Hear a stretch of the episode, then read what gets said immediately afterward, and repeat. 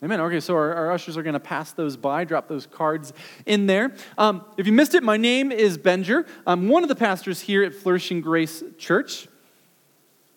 And um, our lead pastor, Josh Knight, um, is away this weekend. Um, our, our uh, staff team, leadership team, just went to a, uh, a, conference to talk about church planning in Southern California. I mean, it was really terrible. We were suffering for Jesus the whole time there in Irvine, California. Um, we had a great week of, of just uh, being able to connect with one another as a team and also learn about what it means to be the kind of church that isn't just here for people in our church, but, but is here for people in our communities who desperately need to know that there's a God who loves them and, and a Jesus who died for them. And it was a great week. Josh and his wife, uh, Desiree, and their family are taking um, a few days, extra days of much needed R&R. And so he'll be back next week. And uh, I just want to start this week um, just to, to kind of ask you guys a question. Have you ever been in a, a position or witnessed somebody or something where before um, somebody was one way and then they went through some sort of transition and they were a totally different person another way like this can happen on a big scale. It can happen on a small scale. I feel like as a parent, I experience this all the time.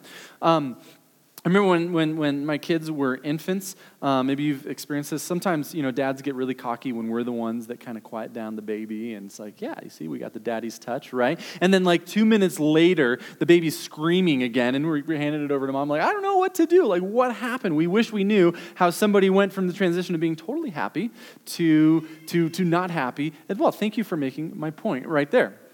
Now, this happens continually, you know, as a parent. There are times in our house when, when somebody will wake up and, and everything's great, and then all of a sudden it's like a flip, a, a switch is flipped, and all of a sudden, uh, you know, one of our kids is just grumpy and, and we can't figure out anything that happened. Like, anybody hurt you? What happened? No, they're just kind of in a bad mood.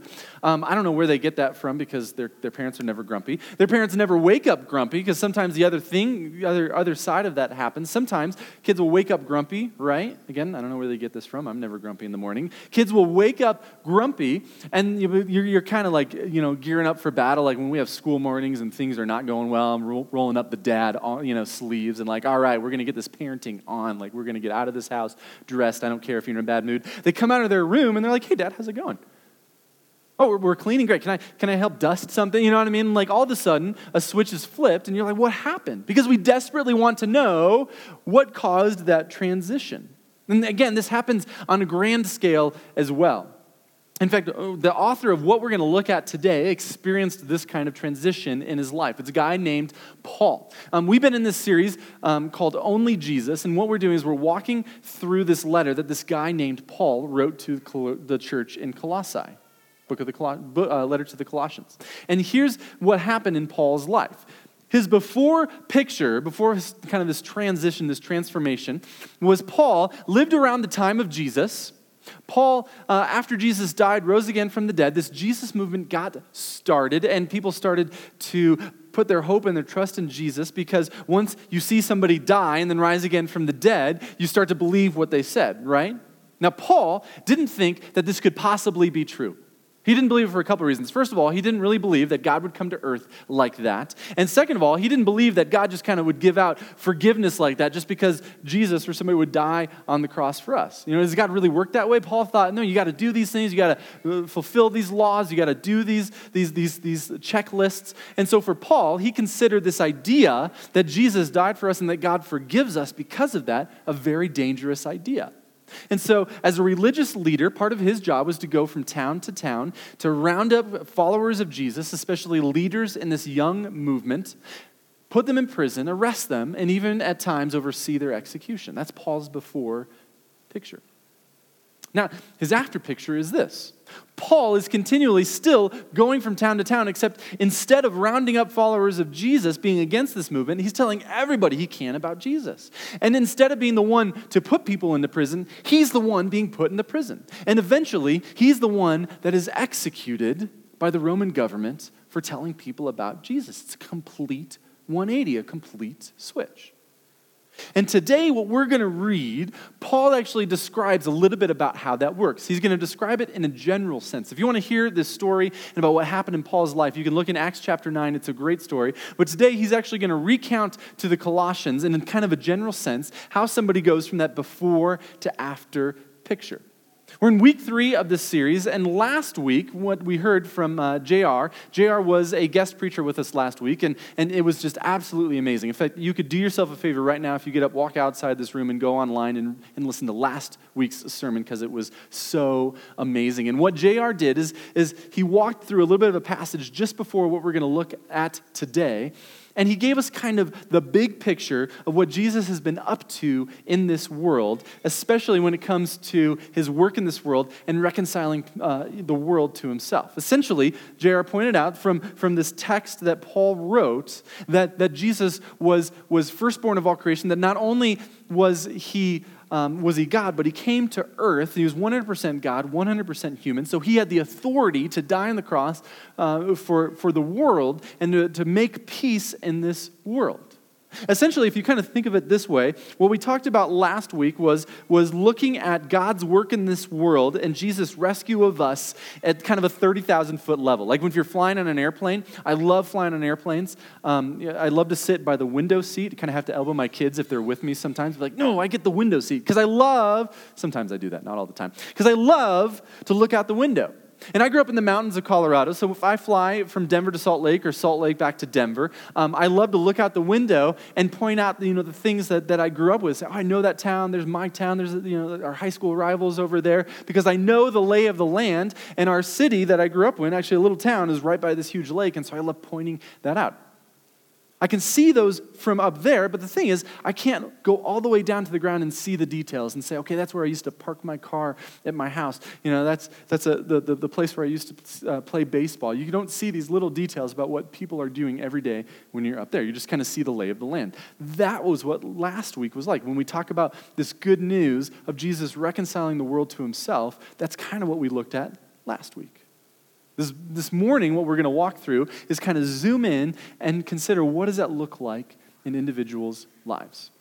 Now, to get us started, we're actually going to um, reread what we read last week really quickly just to get us a sense of what Paul is getting at. We're going to be in um, Paul's letter to the Colossians. Um, if you have a Bible, you can flip that open. It's, it's in kind of the last quarter of the Bible. You can open up your Bible app. I recommend the YouVersion app. If you didn't bring a Bible or don't have a phone or you don't have one at home, um, you can reach underneath your seat. There's a white Bible underneath your seat, and we're going to be in page 572 in that Bible. If you don't have a Bible at home, you're welcome to put your name in that one, take it home. It's our gift to you. We want you to steal it, and you can say you stole a Bible from a church. So, Colossians chapter 1, this is what Paul is saying, verse 15, what we covered last week. He, meaning Jesus, is the image of the invisible God, the firstborn of all creation. For by him all things were created in heaven and on earth, visible and invisible, whether thrones or dominions or rulers or authorities. Jesus is in charge of it all. All things were created through him. It's through Jesus these things were created, and for him. He is over it all. And he is before all things. He, in him, all things hold together. We get this sense of the bigness of who Jesus is and the authority he has to do what he came to do. He is the head of the body, the church. He is the beginning, the firstborn of the dead, that in everything he might be preeminent, of the utmost importance. For in him the fullness of God was pleased to dwell. Jesus not only 100% God, but 100% human. And through him to reconcile all things, himself to all things, whether on earth or in heaven, making peace by the blood of his, of his cross.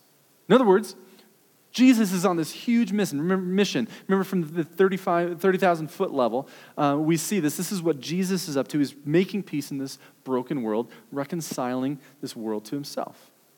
And then Paul continues on, and this is where we're going to jump in today. Verse 21, he says, And you. And we're going to pause here for a second before we move on. Because some of you, this is why you're here this morning. Some of you, and, and I kind of believed this when, when I first started hearing about who Jesus was when I was in college and, and, and, and before I put my hope and, and trust in Jesus and started following him. Um, some of us believe, and you might be in this boat, you might say, okay, I, I get that God is love. Okay, that's not, that's not a huge issue for you. you. You believe there is a God, you believe that he is good and that he is loving. But the issue is this you see what he's up to in this world. You say, yeah, God is up to all this, this, this stuff. He's, he's up to this mission in this world. Jesus came to earth but you don't believe it actually applies to you.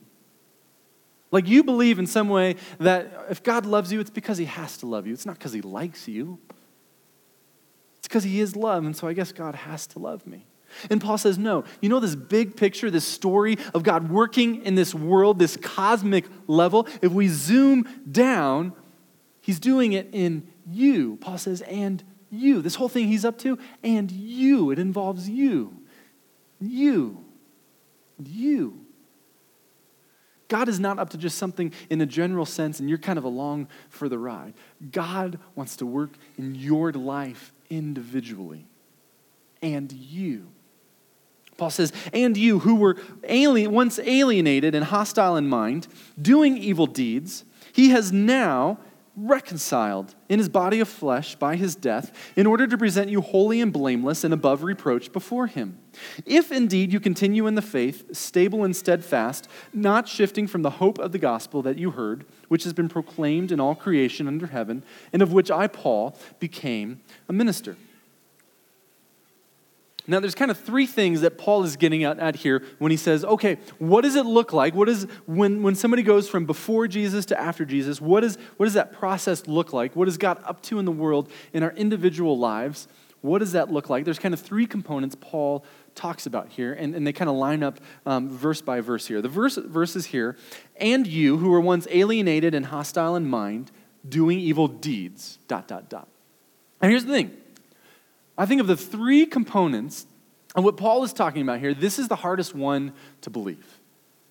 And the reason is this nobody wants to believe this about ourselves, right? I mean, like, okay, nobody's perfect, Benji, right? Nobody's perfect, but alienated from God?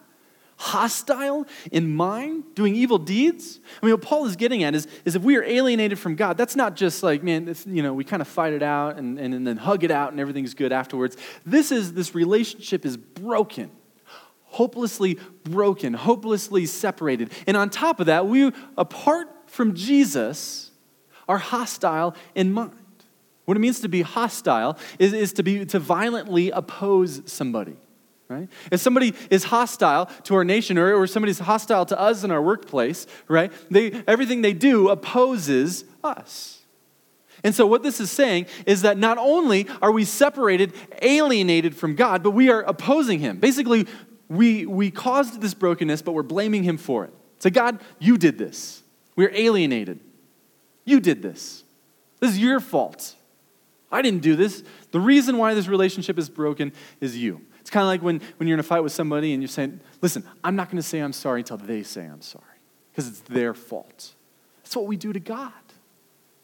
Alienated, hostile in mind, doing evil deeds. The necessary progression is that when we are alienated from God, apart from Jesus, the necessary progression is that it leaves a wake of destruction around us because of how we hurt other people. And here's why we don't want to believe this about ourselves that apart from Jesus, we're alienated, that we are hostile in mind and doing evil deeds. Because we read evil deeds, we say, no, Benjamin, let me tell you about evil deeds. Evil deeds is not me. I, I, you know, I make mistakes every now and again, but let me tell you about evil deeds. That's somebody sitting on the 32nd floor of a hotel room picking off concert goers just because. We have no reason for it. That's evil deeds. Evil deeds is somebody sending 6,000 people to their death because of their ethnic background or because they have disabilities, because there's somebody to experiment on. That's evil not perfect, but doing evil deeds, come on, Benji. I mean, really? Here's the thing I'm not trying to make you feel bad about yourself. I'm trying to give us an accurate picture of who we are apart from Jesus. And, here's the thing I, will leave these words to set with you and, and you to make sense of them what, what you will.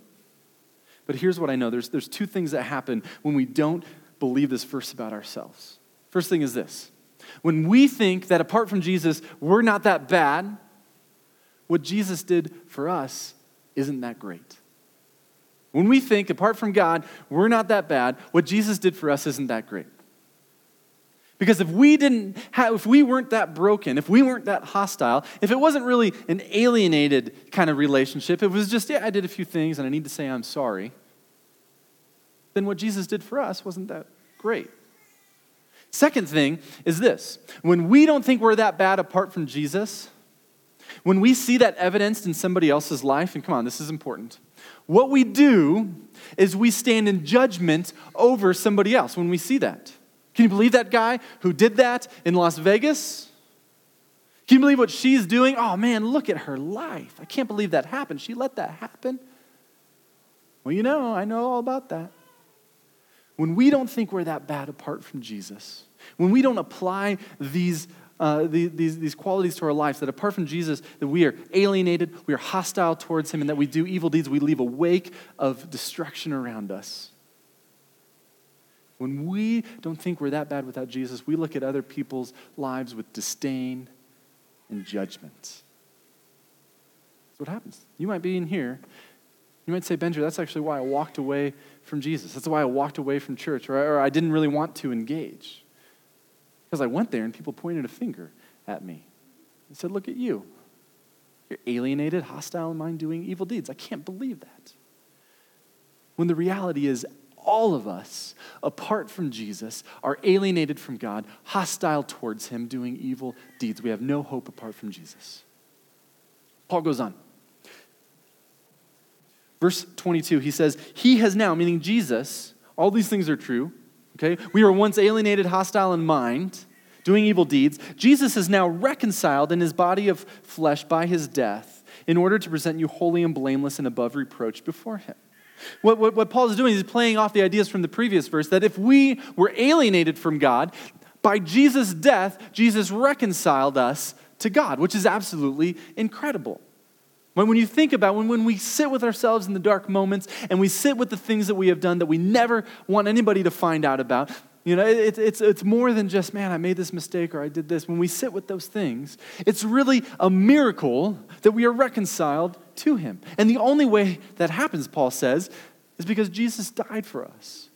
He died a death in, in, in, the body, his body of flesh. The reason why Paul points that out is apparently in the Colossian church, there was this idea that, that there's no way God would really die, right? There's no way that he would really come to earth. And so before Jesus died on the cross, Jesus' spirit kind of went off because there's no way God would do that because God is God. He wouldn't ever stand in our place and die the death that we deserve. And Paul says, no, that's exactly what he did. And what's really cool is usually we think about it this way is, is, is, that when we think of our brokenness and our alienation and hostile towards God, and what we think about is we, we have a debt to God that we can never repay, which is absolutely true, right?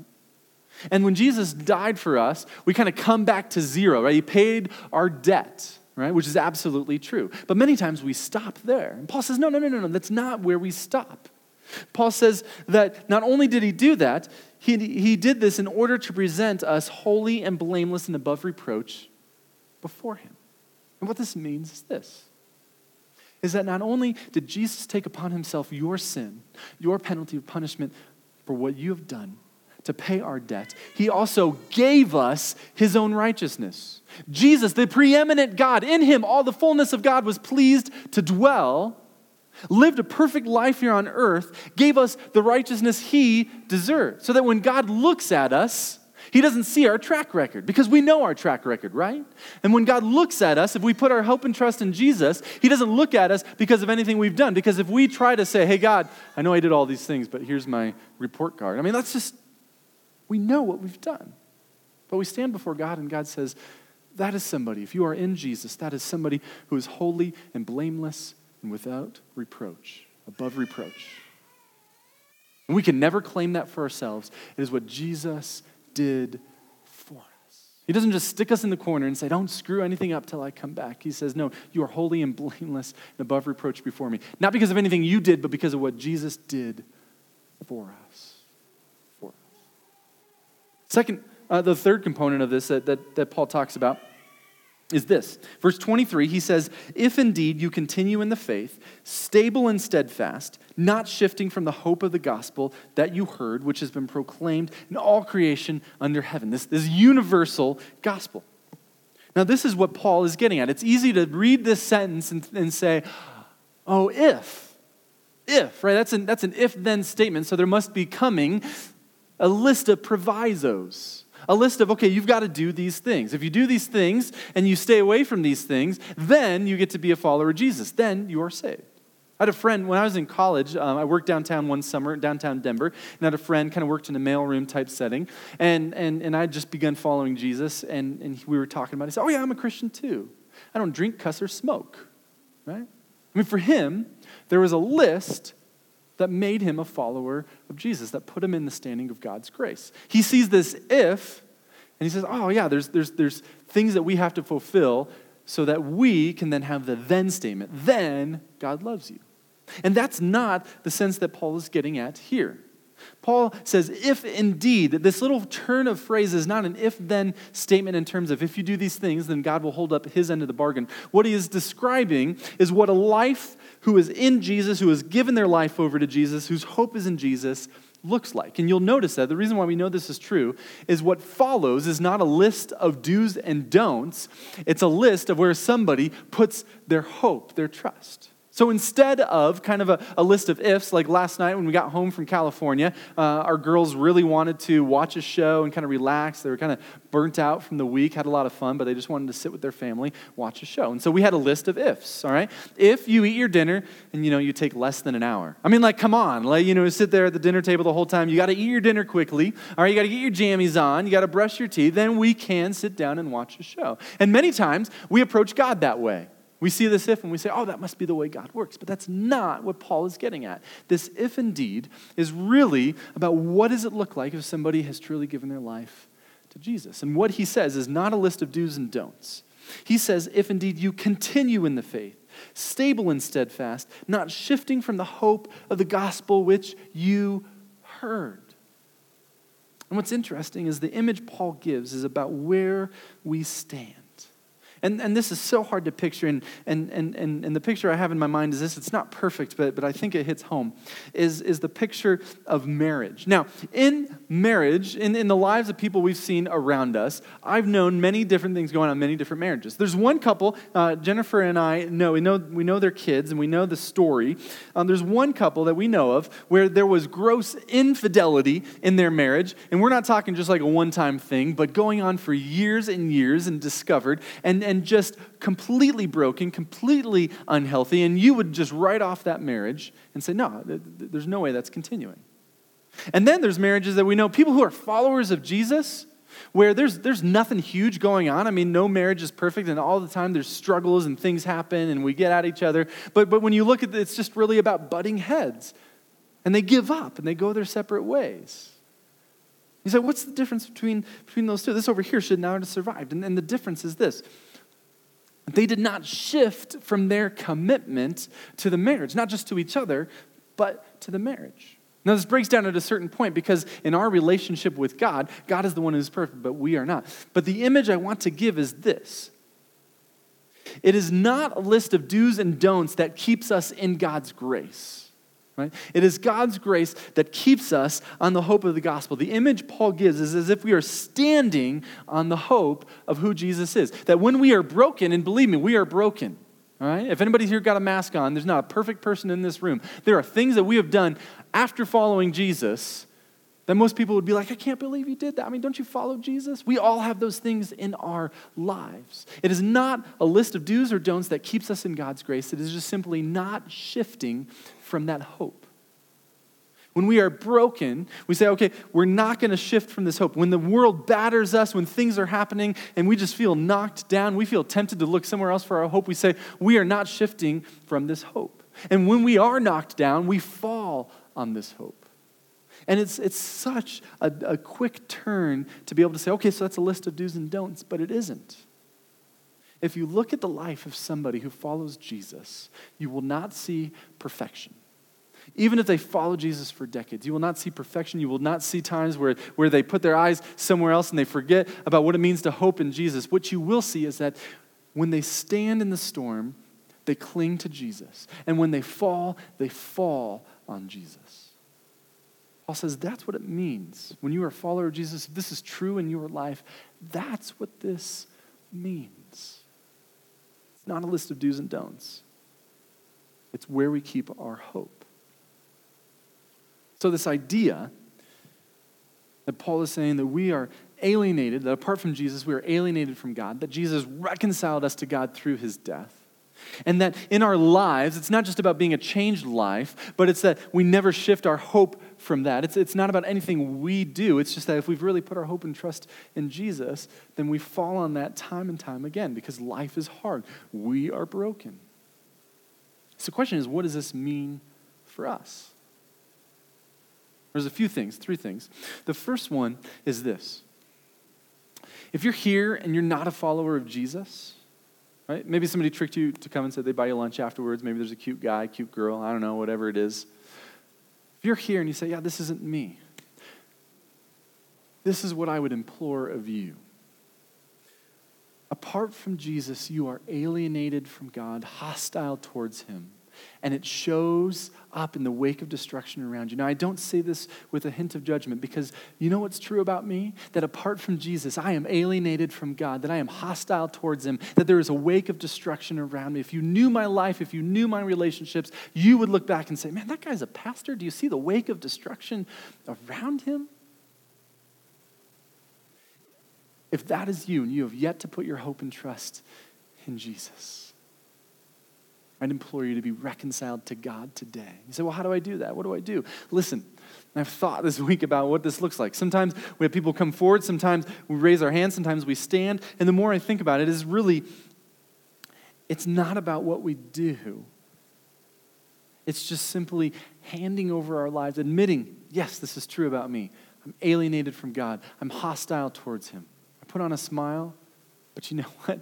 I know what's true in my life. I know my heart. And there's a wake of destruction around me. I have no hope apart from Jesus. And so, God, I stand on you in the hope of just what Jesus did for me. I don't know what that entails. I'm not going to be perfect. But today I, true, I choose to say yes to Jesus and be reconciled to God. If you have yet to do that, I implore you to do that today. If you are here a follower of Jesus, um, there's, there's a couple of things. And you may have um, noticed that we haven't finished uh, the passage yet. We'll get there in a minute. But, but kind of the first thing is this what we just talked about, about this hope. Remember, this is not about do's and don'ts and are you in or are you out. Life is difficult. And so I'd implore you, if you're a follower of Jesus, there will be times, today may be one of them, when you are just being battered, when your own brokenness just discourages you, when you're in a relationship and, and, and you're doing everything you can and you just feel like, man, this is, everything is against me, when there's a diagnosis, when there's a, a, a job loss. What I implore you to do is stand on that hope, whatever that means for you. Second thing is this Paul finishes the passage by saying this. He talks about the hope of the gospel, and he says, Of which this gospel I, Paul, became a minister. Now, what Paul says he means here by minister, he doesn't mean like, okay, the guy standing on stage with a microphone. The word that he uses is actually the same word that we, we use for the word deacon. If you've been around church a while, you may have heard this word, um, but what it comes from is in Acts, uh, beginning of Acts in the early church, um, people were raised up who had, had just beautiful hearts and they loved to serve people, and there were needs in the community, and so these people were appointed to fulfill the physical needs, make sure the people who were hungry um, were fed, the people without jobs had resources. The widows were cared for, the orphans were cared for. That was their role. They were servants. And what Paul says is, I am a servant of this gospel. And for Paul, this going from being somebody who opposes this, this movement to being one of the biggest proponents goes from putting followers of Jesus in prison and overseeing their execution to being the one put in prison and, and being executed. The natural progression for him saying, I was alienated, I was hostile towards God, but Jesus reconciled me back to God. The natural progression for him is this that he becomes a servant of this gospel. They go together. Because he says, My life cannot be changed without this happening. So the question is, what does that mean that Paul was a servant of the gospel? This is what he says in 2 Corinthians chapter 11, in another letter that he wrote to the church in Corinth. Um, we'll have it up on the screen, but you can flip there if you want. Chapter 11, verse 24. Five times, he said, I received at the hands of the Jews, and he's talking about um, people who were like himself. He was a religious Jewish leader who tried to do everything he could to stop this movement by putting followers of Jesus into prison and overseeing their execution. He's now on the receiving end of that. So he says, Five times I received at the hands of these religious leaders 40 lashes less one, the, the greatest punishment that somebody could receive by whipping. He says, Three times I was beaten with rods. Once I was stoned. They tried to kill me by throwing rocks at me and left me for dead. Three times I was shipwrecked. A night and a day I was adrift at sea. On frequent journeys, in danger from rivers, danger from robbers, danger from my own people, danger from Gentiles, danger in the city, danger in the wilderness, danger at sea, danger from false brothers, in toil and hardship, through many a sleepless night, in hunger and thirst, without food and cold and exposure. Paul has given himself, he has decided that the status quo for him is not good enough, that he is going to disrupt his life to be a servant of this message so that as many people as possible can hear about who Jesus is. Now, not everybody here is going to be a Paul who travels around the world and is shipwrecked. But the question is, what does that look like for us to be a servant of this gospel? For Paul, he was, he was beaten, he was left for dead, he was shipwrecked, he was put into prison didn't stop him. Us? We put K-LOVE on in our cubicle and wear a cross around our neck, and if somebody doesn't walk up to us and say, Oh, tell me about Jesus, we just consider, Oh, I guess God didn't open that door. I mean, come on. What would it look like for you if you're here and you're a follower of Jesus, if this is true in your life, to be a servant of this gospel? Individually, the image that I get and what this means is, is, is, is who is disrupting your life? Who are you allowing to disrupt your life? And not because we are so amazing that we can wade into somebody's life, but because we, without Jesus, are alienated from God, hostile in mind, blaming Him. And only Jesus reconciled us. And so, what lives are you wading into? Who's around your kitchen table? Who are you giving your lunch hour up for? Not to preach at them, but to listen and try to bring your own life, your own brokenness, and what Jesus has done for you into that. Who are you allowing to disrupt your life? If you're in a small group, who are you allowing into your small group? Many times when we talk about small groups and we talk about, boy, we need to plant, you know, we're growing as a church and we need more small groups, we need more room. When we talk about that, a lot of times the pushback that, that, that comes, and I've felt it too, so I'm not pointing a finger, is, man, I really like our group. I like it the way it is. What are you planning new groups? Are you making room? Are you allowing somebody's mess into your lives? Are you allowing God to disrupt the status quo in your life? As a church, are we going to be the kind of church are we going to be the kind of church where people who are far from God are welcomed here with open arms? You might say, Yeah, Benjamin, I got no problem with that. You might think, Yeah, if a homeless guy comes in, sits next to me, hasn't showered for a few days, yeah, that's, that's fine with me, you know? But all of us have something. There's somebody who could walk through that door that would disrupt your life, disrupt your status quo, and you would not be okay with it. Might be somebody who votes differently from you might be somebody with a different sexual orientation. Might be somebody who feels differently about standing or kneeling for the national anthem. Come on, I see your Facebook posts. Come on. There's somebody in your life that you would say, no, not them. Paul became a servant of this message because his life was changed by this, this, this Jesus who died for him on the cross. How are you going to let God disrupt your life? The status quo is comfortable. But if Jesus has really changed your life, isn't it worth it? Shouldn't there be a next step? Shouldn't the status quo be disrupted? Shouldn't your life become a mess and you share your mess with others? Shouldn't you become a servant of this message? I pray that's us as a church. Let me pray.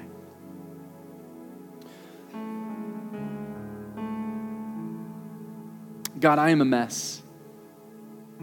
God, I put on a mask, I put on a microphone, I wear a decent shirt, I prep,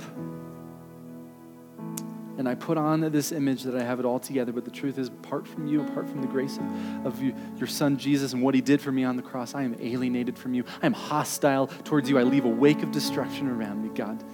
Thank you for your grace, that you did not leave me alienated from you, but God, that you broke into my life, that you were the and you, that God, you didn't just leave me there, but God, you reconciled yourself to me. You reconciled me to yourself. Not because of anything I did, but because of what Jesus did for me. God, may we be the, the kind of family, may we be the kind of people that recognizes what you did for us. That we wouldn't say, man, we're not that bad, so what Jesus did for us wasn't that good. No, that we would be humbled, that we would be broken. That no matter how many times we shook our fists in your face, that we are hostile towards you, you responded in love, and your own son Jesus didn't respond in anger, but gave his life over to us to be beaten, bruised, and hung on a cross. God, may our lives be transformed by that. For those who have yet to take that step, God, I pray that you would pierce their hearts. I pray that they would understand what grace is. I pray that they would understand that the and you is for them. That God, that you would work in their hearts, that they would see that there is a God that though they shake their fists in your face, that there is a God who responds and loves and says, Come to me, please. I want to be reconciled to you. I died for you. God, I pray for us as a family that our lives would be wrecked, that our status quo would be demolished. That God, that we would be servants of this message. Not because we can do anything great, but because we understand the depths from which you brought us to reconcile us to yourself. Grace of Jesus on the cross, God. May that not only transform our lives internally, but may it change our lives, how we choose to spend our time, how we choose to spend our money, how we choose to open our house. That people would come to know the grace and love of Jesus. God, that's all we have to hope on is your love and your grace and your son Jesus. And it's his name that we pray. Let all the people say, Amen.